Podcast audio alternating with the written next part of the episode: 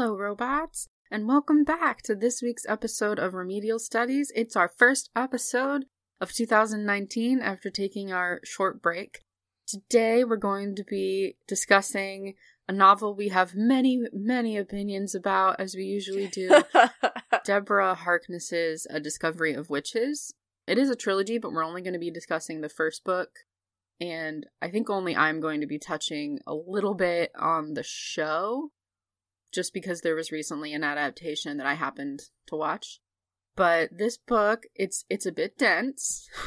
It's very dense. It's very dense. The audiobook, because you know, as uh, longtime listeners of the show will, and probably if you've only listened to one episode, you'll probably know too. I prefer audiobooks over print books just for like focused things. And uh, it was like 24 hours long. It was 24 hours long. It was Oh 24 hours long. And for them and sometimes that doesn't bother me because like the audiobook for like Sarah J. Maas's Court of Thorns and Roses series, like those are pretty long. yeah. So I, th- I think it just depends. Weirdly enough, writing style can still impact how long a book feels, even when it's just being read to you. But th- this book, um, do you want me to attempt to give a brief summary? I will, of course, be briefer than Miss Harkness herself, or Doctor Harkness, excuse me. I think uh you yeah, as long as you leave out every single meal that they ever ate, I think you will be fine. Every single meal, every vintage of wine, every workout this woman ever did. This isn't Redwall, Deborah. yeah. And this is like no shade to Deborah Harkness, I just want to say, but like, it was not necessary. So, A Discovery of Witches is the story of a witch named Diana Bishop, who is a history of science professor at Yale, who is a witch in a world where vampires and demons also exist. And they sort of they try to keep a low profile around humans because um this is a small detail that Diana drops all the fucking time where her ancestor was like the first woman to be executed for witchcraft in Salem and all this other stuff but she's she's spending it's either a, I think it's a summer or a year it was so long ago I can't remember at Oxford to take a year to research and to give a talk and like a keynote lecture on specifically the history of alchemical manuscripts, which is how she finds a book called Ashmole 782, which supp- allegedly has been missing for like a century and a half. And yet she's able to just put it, the request for it on a slip to the nice young man at the Bodleian Library, and they just bring it to her. So after this event, uh, she meets many, many, many creatures, but the chief of which, who we will follow throughout the rest of the novel, is a vampire named Matthew Clairmont, who is very classical romance novel vampire, and I'm not saying that's a bad thing. I, I think um, we'll talk about this later, but there's been some assumptions made about like trying to draw comparisons from this book to other popular vampire literature, and a lot of it's tinged with like a kind of a mocking tone, and I'm not really down for that.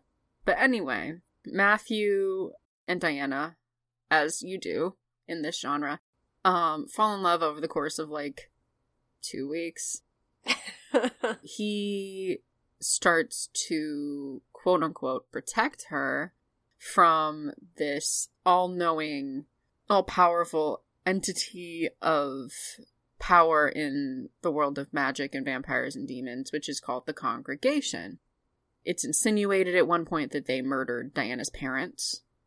And there's, I think, like his older brother is on the congregation. And basically, what they're trying to do is they're trying to find Diana. It's revealed later in the book that they're trying to find her because she has the potential to be the most powerful witch ever, because she's the protagonist. And there's a thing where called the Covenant, where apparently cross species fornication is frowned upon.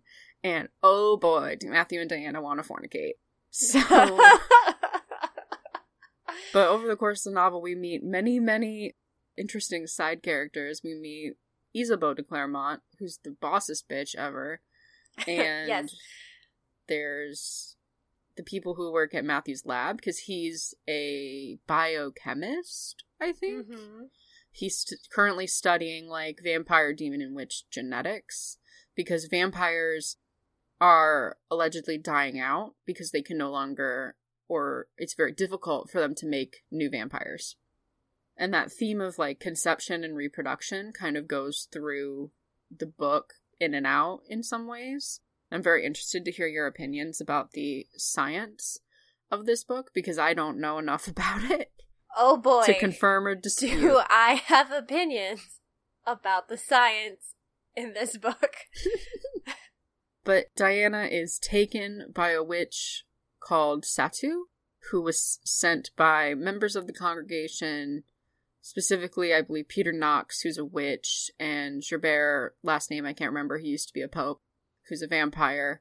And she she basically almost tears her apart in this incredibly traumatic event to like try to get her power and try to convince her that like Matthew doesn't love you, he just wants the book because everybody wants this manuscript because allegedly it's either the first grimoire, that's what the witches think it is, and the demons and the vampires are more concerned with, oh, it has secrets to why we're here and how we're made and stuff like that. Like it ties back into a lot of like alchemical theory about the philosopher's stone, which is used to create the elixir of life and like Harkness draws a lot of parallels between that and the process of becoming a vampire which I thought was kind of interesting. But at the end of the book, it is discovered that Diana, again, has every power you can imagine. They go visit her amazing lesbian aunts in Madison, New York, and they're not having it for a bit. It is discovered that a way to get the training she needs to be able to defend herself is to time walk, which is a kind of witchy time travel where you can go back to the past. And at the very end of the book, they go back to 1590s London, presumably to go chill with Christopher Marlowe. Who Matthew calls Kit. Oh yeah, apparently they were BFFs, but I really want to believe they were more than that because it would like really satisfy my own theories about Kit Marlowe, but like that's me. yeah, Matthew's like up and down. I'm super straight, but it's But you're 1500 years old, my guy. you're gonna tell me for real? Like no. But that's kind of the basic premise of the book. Is it follows Diana and Matthew through their relationship. I think we both agreed, and this might be a good starting point. As far as Harkness's style, the minutia can get in the way. Yeah, on the one hand, like it's super. We talked about this. It's super indulgent. Like Yes. you want to be there and eat this food and drink this wine, but at the same time, like nothing is happening except they're eating and drinking, and maybe like there's there's an attempt to build some like romantic tension there like in drawing these things out and focusing on on the sensuality of the food and the wine Yeah, but it just doesn't work for me.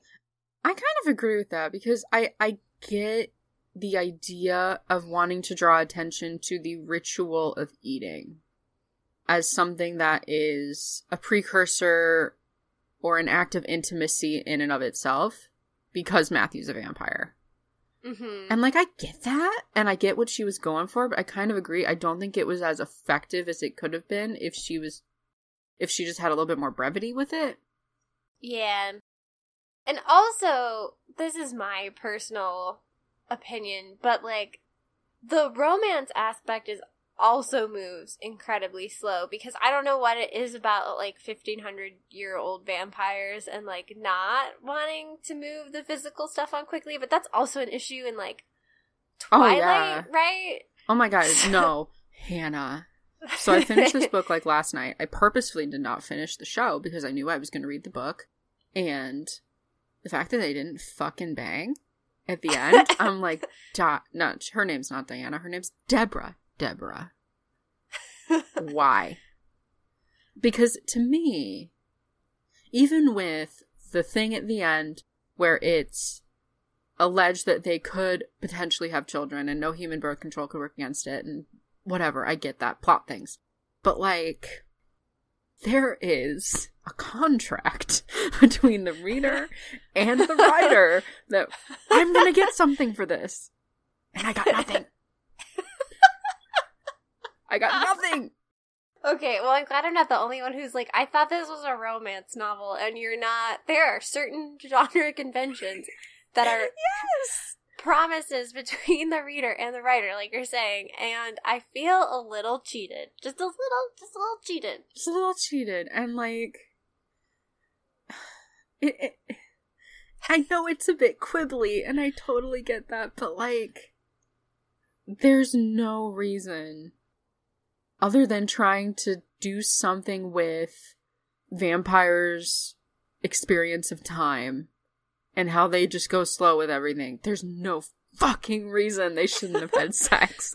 I'm sorry. Oh, it didn't even need to be like detailed. It probably could have even been fade to black.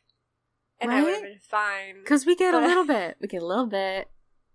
We get a little bit. There's a lot of heavy petting. There's like, a lot of heavy petting. Unnecessary. I know, and it was kind of the thing where I was like, like I wasn't that mad about it, but no. I'm just like, this isn't what I want. and also the fact that like he got a blowjob and she didn't, like that's whack, Matthew. I'm sorry. I didn't even catch that. I am pretty sure that's what happened. I may just be misremembering though. No, I think you're right. I think I just glossed right over it. I think it's in the book because I know for a fucking fact, uh, your boy does go down in the show because Matthew Goode's got me. He knows what I want. I don't know. Now that we've talked about this for way too long, I am interested to know because, as um, our readers may or may not know, you have a you have an actual degree in biology, right? Unlike my degree, which is basically in Shakespeare. Um, so yeah, I mean, I'm not going to pretend to know more than Dr. Deborah Harkness because she is a science historian, so I'm sure she has a fairly good grasp on these concepts, and it's just the way that they were implemented that's a little bit bothering me because so I think the the most interesting question for me in the book has to do with like this idea of speciation between mm-hmm. the groups called like the creatures which are the vampire vampires, witches and daemons. And then the question is are all of these creatures are they different species or not? And what does that mean politically for them? Because there's this moratorium on cross species fraternization. And the thought is by the end of the book that the conclusion that they've reached is that they are kind of in a new phase of evolution and in order to adapt, there's going to be more interbreeding or they will you know go extinct because they need these new the new combinations will lead to new adaptations that will hopefully allow some of them to survive in this next phase of their evolution. As as to why um originally they were forbidden to fraternize because it would call too much attention and and bring the humans into it but there's a couple of really interesting things in there. Uh, I think it's interesting that she decided to, like, she ties the each witch power to a single genetic marker, which I was like, mm, that's probably not how that would work. She does this thing where she talks about the number of chromosomes that the that things have. That witches and vampires have an extra pair of chromosomes and daemons have like one extra chromosome. They don't have an extra pair, they just have one. But I don't know, like having the way that that human, well, anyway, the way that meiosis works and like cell division works, it's real bad to have like an uneven number of chromosomes. And that's why like extra chromosomes are associated with like a lot of different syndromes in human genetics. So like I also was like raised an eyebrow at that. But the idea of speciation, like there are a couple different ways that you can go about creating a new species.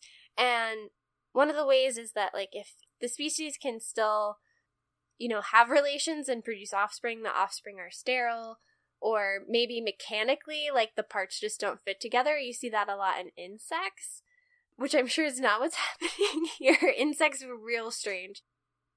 The other problem is like if like they have different chromosomes like it's gonna be real weird to like match those up and make them go together in a way that makes sense so like i think that's why it seems so risky to them because the chances of like miscarriage or not conceiving at all are going to be really high in that situation just from like your standard scientific perspective not bringing in all this crazy magic stuff the other way one of the other ways you can have a different species though is that and this one I think gets underrated generally speaking. We're really focused on the biological species concept which has to do with not being able to produce fertile offspring, but species can basically self-select themselves into existence. So like if you have a population of like orange and blue toads and they're the same species, but the orange toads will only breed with themselves and like the blue toads will only breed with themselves, you end up with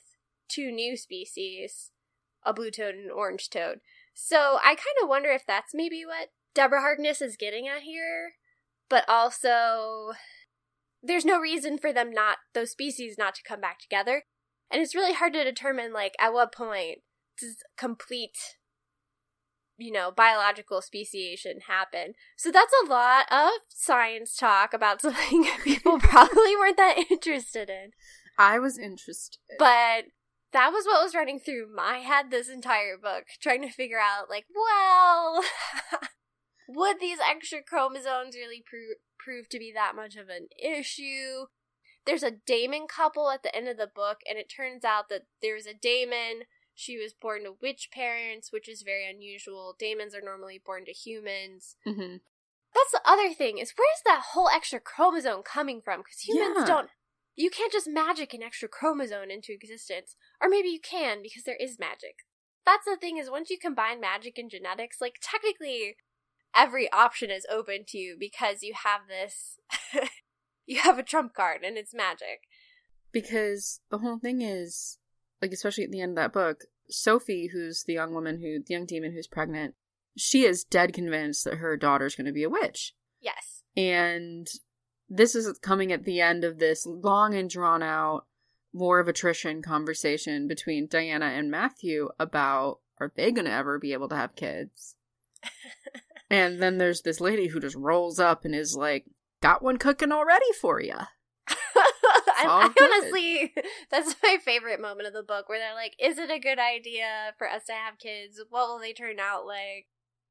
And then Sophie uh, and her husband, who are both daemons, roll up and are like, "We got a witch in here," and that seems slightly more likely to me from a biological perspective because Yeah. like their two chromosomes could have mushed together and create the extra set. Yeah, that makes see that's the thing. Sophie and Nathaniel, two demons having a witch, that makes so much more biological sense to me.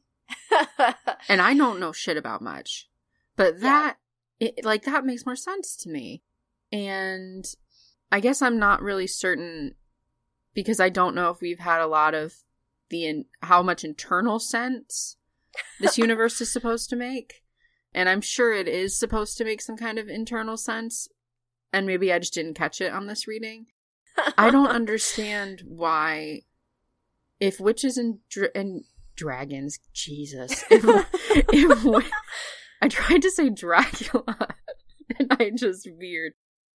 I don't understand how if witches and vampires have the same number of chromosomes, what the issue is. Because it sounds to me like most medieval institutions, the congregation is just afraid of how powerful a potential offspring like that could be. oh yeah, that could be. This is something that gets brought up a few times in the book, where Matthew quotes this theory that he shares that the only two emotions that drive anything in the world are desire and fear.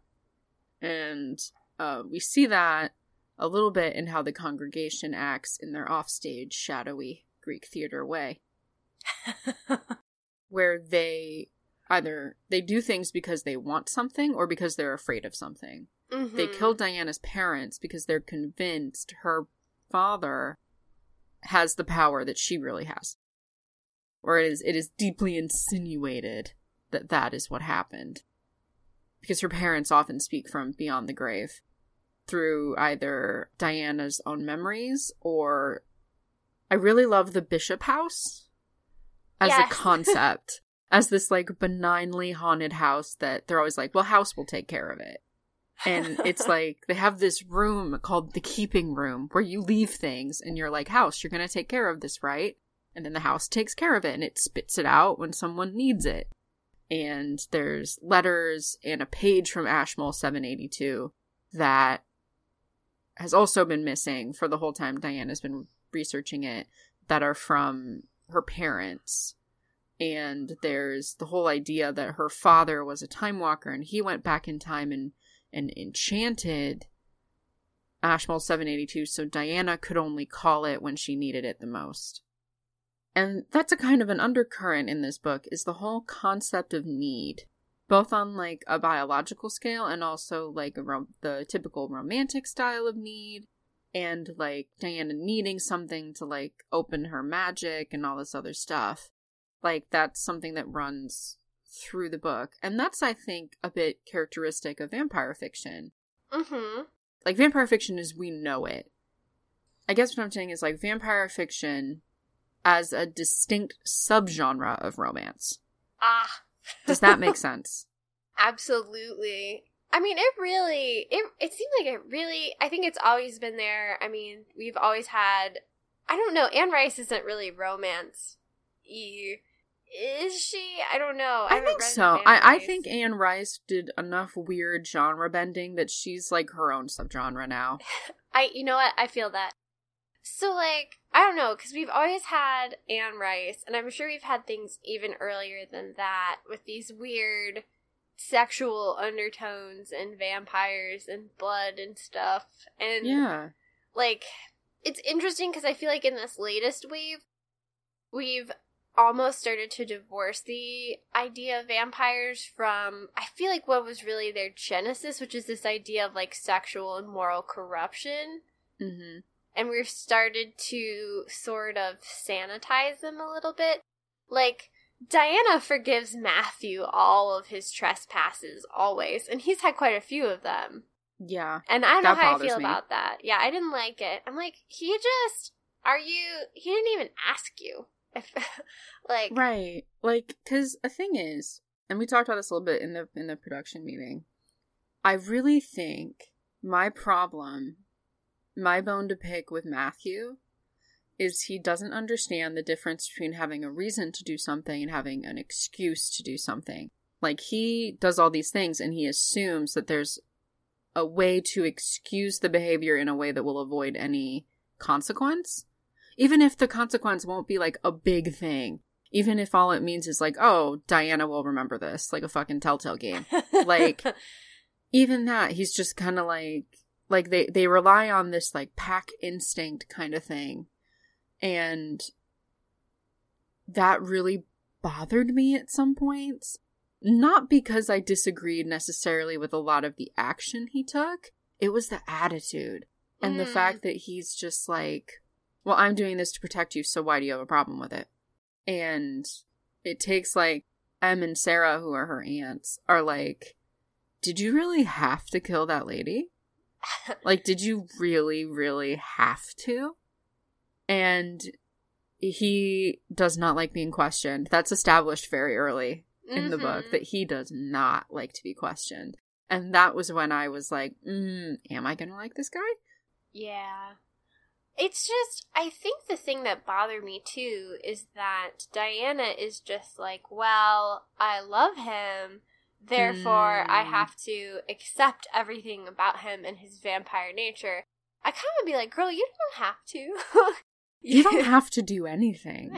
yeah. I, I think that's one thing that I really wanted to like get in Diana's head because she gets it about her magic at some points, but when it comes to her relationship, she doesn't. I'm like, you do not have to do anything. Not for this dude, not for your aunts, not for anybody. Like, at some point, it makes me question whether she's just a mouthpiece for all this justification Yeah. that's going around.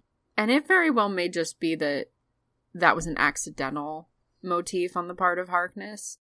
But at some points I'm just like she she makes his excuses for him, Mhm. Diana. When she doesn't need to. And now that that precedent has been set, I'm like, well, now you're going to live in the fucking 1590s. And God only knows what that's gonna be like. Because it's this whole thing of, and I get it, he's 1500 years old. No one, I feel, no one is the same per. I'm not the same person I was this time last year. right. I can't imagine how much I would change over the course of a millennium and a half. mm-hmm. And that's fine, and that's normal, and that's what people do. But to be like, oh, well, he's not going to be the same. It was, it's Hamish who says this. Well, you know he's not going to be the same when you go back. And she's like, well, my Matthew's going to go back with me. And he, like, kind of side eyes her a bit. I'm like, no, Hamish. What would the difference be? Because there shouldn't be one. So I guess my whole point with all of that is to me, that kind of behavior undermines the romance aspect. Because that isn't romantic to me. No. I agree with you. What really bothers me is something you said, where it's like she accepts it because she loves him. And that's not cool. That's not a thing. And it shouldn't be a thing. And I mm-hmm. know that that in and of itself is kind of a trope. Yeah. And I get it, we're all existing in this fantasy universe and whatever. But like, you shouldn't necessarily have to apply the pack tactics of a fucking northern gray wolf or whatever the shit to your boyfriend. Right. I don't give a shit what species he is. He's still a person. yeah. Okay, but follow up question Yes. Are there any healthy, well adjusted vampire romances? You know what? That's fair. That's fair. That's fair. Asked and answered.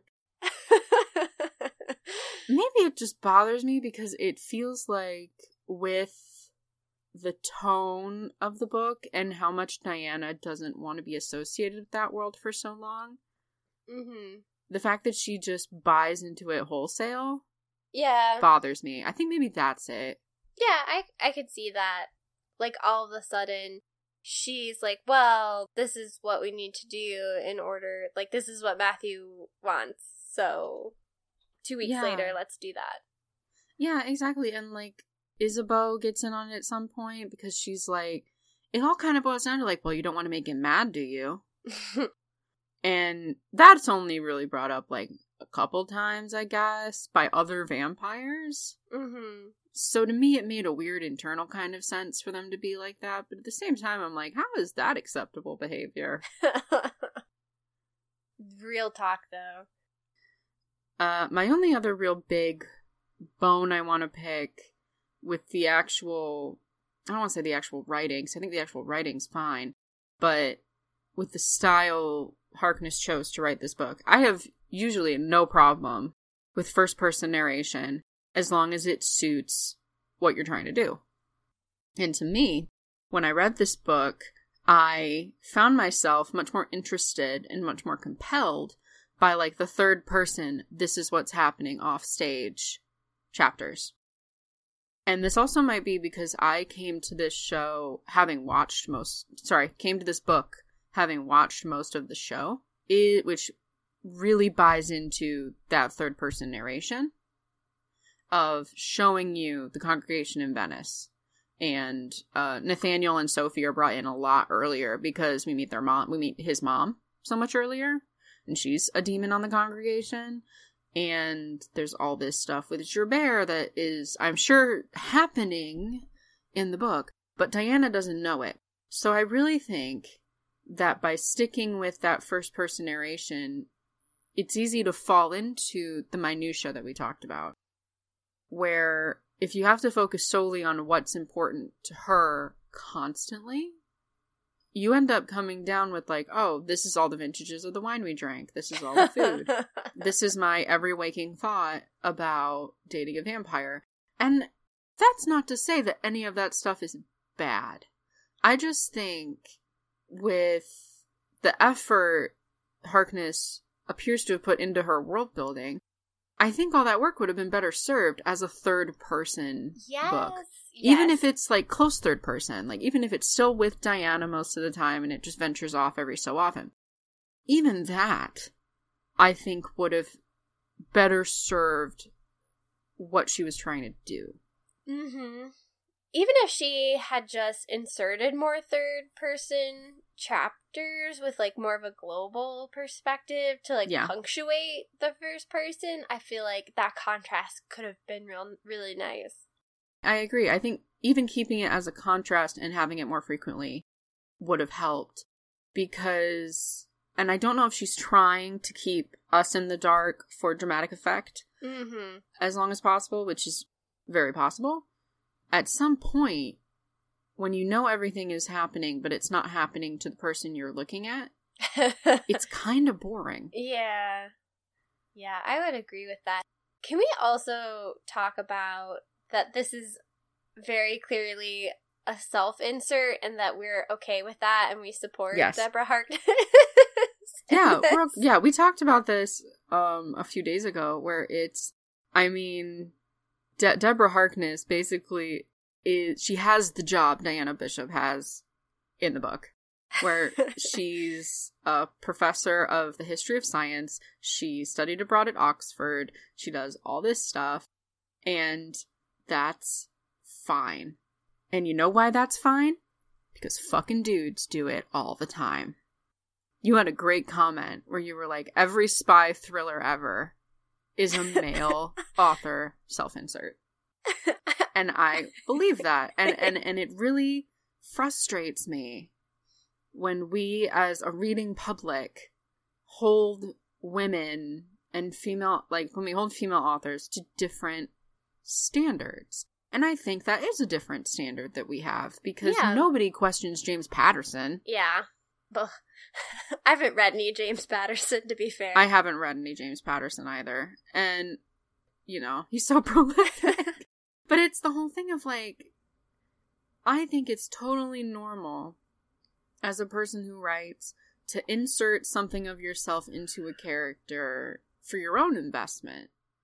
I think that's totally normal and totally chill. yeah. My my issue with it comes when people try to use that as like a gotcha. I sometimes have, I've noticed this on my perusal of the internet. It came out more when the show came out, just because the books were finished like four years ago or Mhm. something like that. And uh, uh, she published another book that's just about Marcus, which I might actually read because I like Marcus. Like, there's this whole thing where people are calling it a, oh, it's just Twilight for adults, or it's just insert whatever is current here for insert audience here. and and I get really frustrated when people try to use that as like a huh huh see because it, it doesn't. I'm like okay and exactly and like why is that a bad thing? And I saw a great post about it on Tumblr and we've talked about this. There's something about the indulgence of this book that transfers very well to the screen. Mhm. That is oddly comforting. yeah.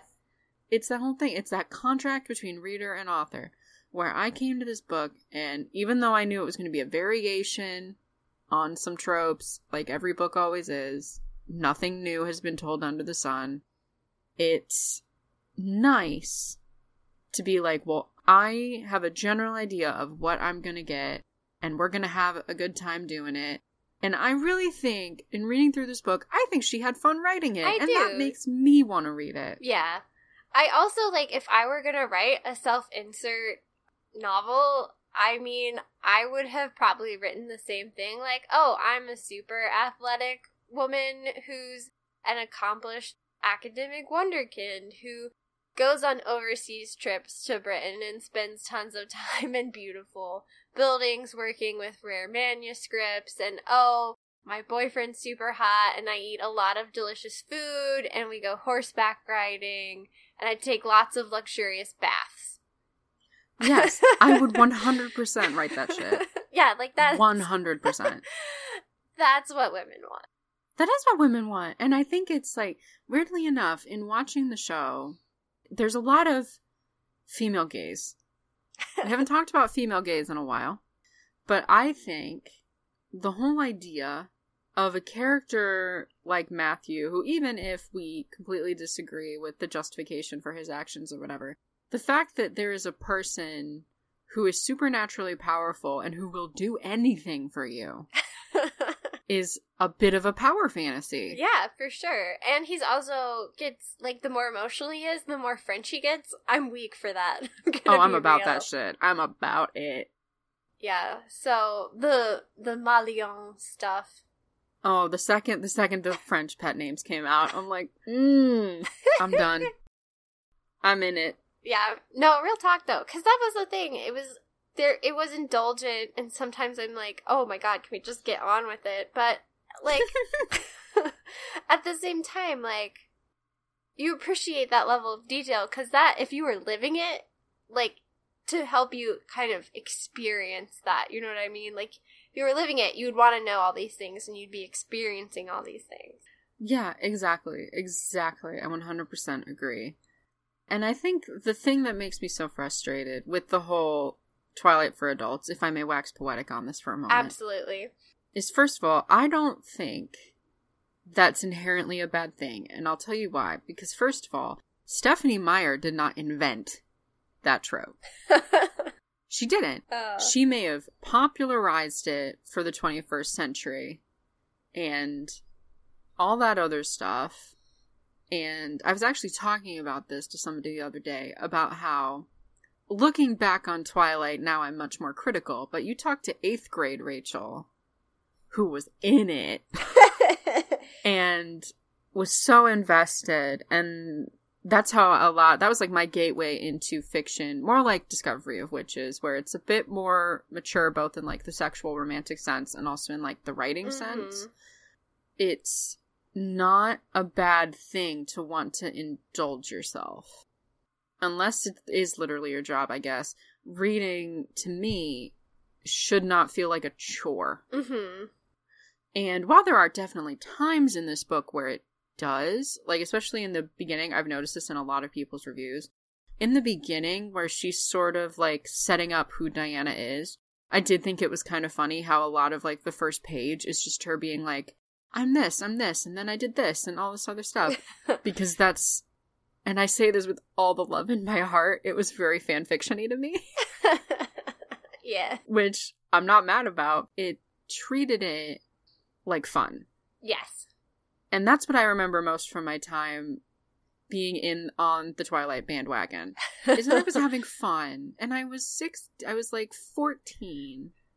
And it was fine. And I think the fact that this that this person is replicating that feeling for people is a good thing. And really, I think this is worth mentioning. I really don't understand this trend and I it might have already died out by now, but I remember it was a conversation a few months back on Twitter of the whole idea of genre readers, romance readers in particular, needing to be challenged. Why? Why do you think that? and that and not in like a, oh, I'm me in particular, I'm going to do this thing because it's what I want to do with the story I want to tell. Whatever, man. It's your book. You can do whatever the fuck you want. But to be like, oh, we as a genre have to do XYZ, like, fuck you. I don't come here to be challenged. yeah. I don't. And that's fine. I really think, to bring this back to an earlier point I made, it really upsets me when genres and modes of fiction that are typically geared towards a largely female audience get that kind of scrutiny because it's usually not it does not have an equal and opposite reaction in a male dominated genre. Yeah, where where are the takedowns of like spy thrillers being repetitive and formulaic and boring? Where is it cuz they're violent? every spy thriller is the same book.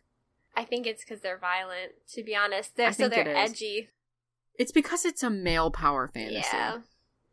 Yeah. Which is very different than the traditional female power fantasy, which is more like this book where you have a guy and he loves you and he loves you just the way you are. That that to me, the whole concept of someone loving you exactly as you are without an expectation of change hmm is an intensely powerful fantasy that has been explored from time immemorial and will probably continue to be explored because it's something that is either impossible or very difficult to attain in real life because most of the time you have to change and compromise to have a fulfilling healthy relationship Yeah.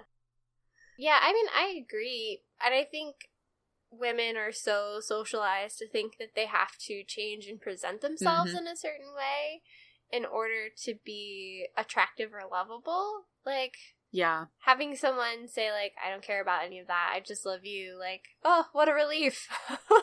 exactly it's a relief that you don't have to buy into this style of love and attractiveness that is inherently built on performance hmm I really like that because it all, it really does all go back to Margaret Atwood and male fantasies. Male fantasies. Say it three times. Three times in a mirror, she'll appear behind you. Oh, leave me alone, Maggie.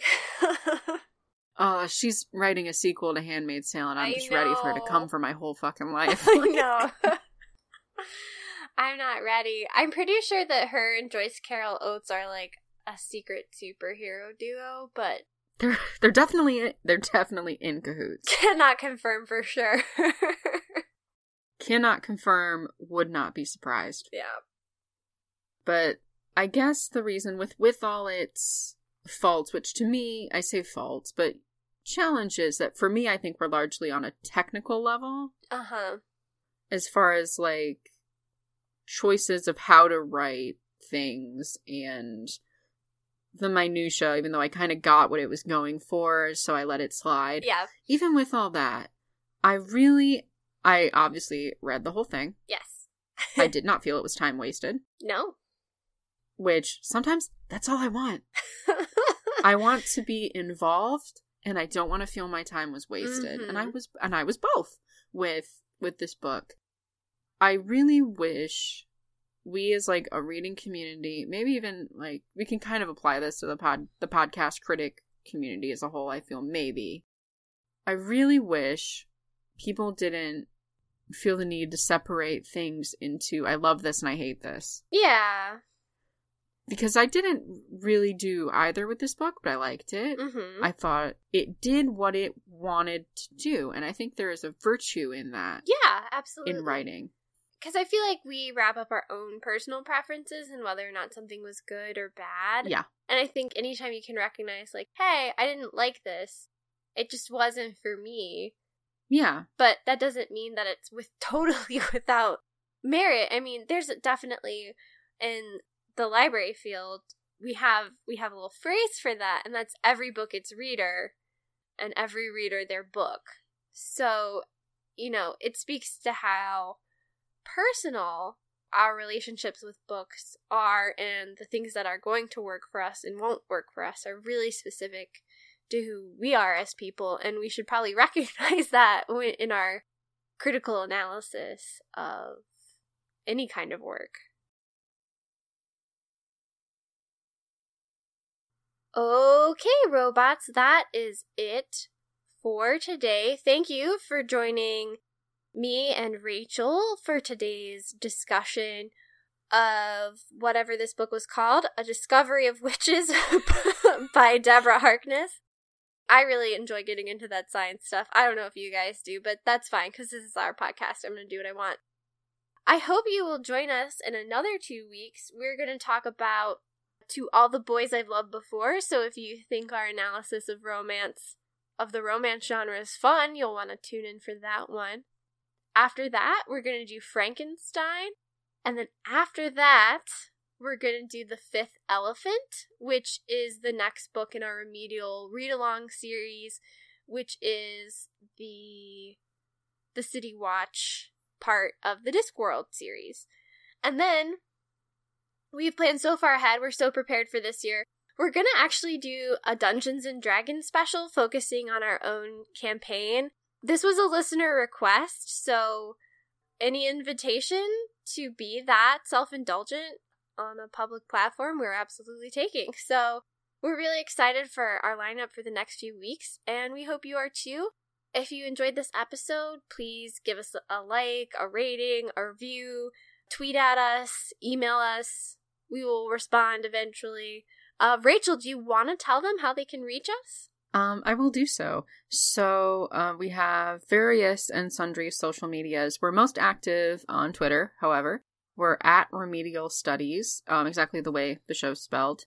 We're also at Remedial Studies on Instagram, though I have been lax in posting.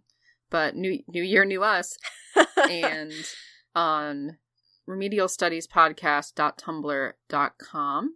Though, however, our email for us has been kind of popping off lately with all these wonderful, wonderful people. We had uh, somebody from New Zealand, we had someone from Sweden, like all this fun stuff. Our there's real people behind our stats, guys. It's crazy. Shocking. I am But floored. that's remedialstudiespodcast.gmail.com. And we of course welcome any any mail you want to send us. Uh, like I said, our our D and D bonanza is gonna be from a listener request, and like I said, please give us a reason to talk about these things. Like we would usually do them anyway, but we love being given a reason. So I think that's all the places to find us. Like Hannah said, if if you do like us, please um, show that on various social medias as well as your podcast distributor of choice. It really does mean a lot to us. But I think this first episode of the year is done, and it's time for us to turn off our microphones and go do other things. Yep. Bye, robots. Bye, robots.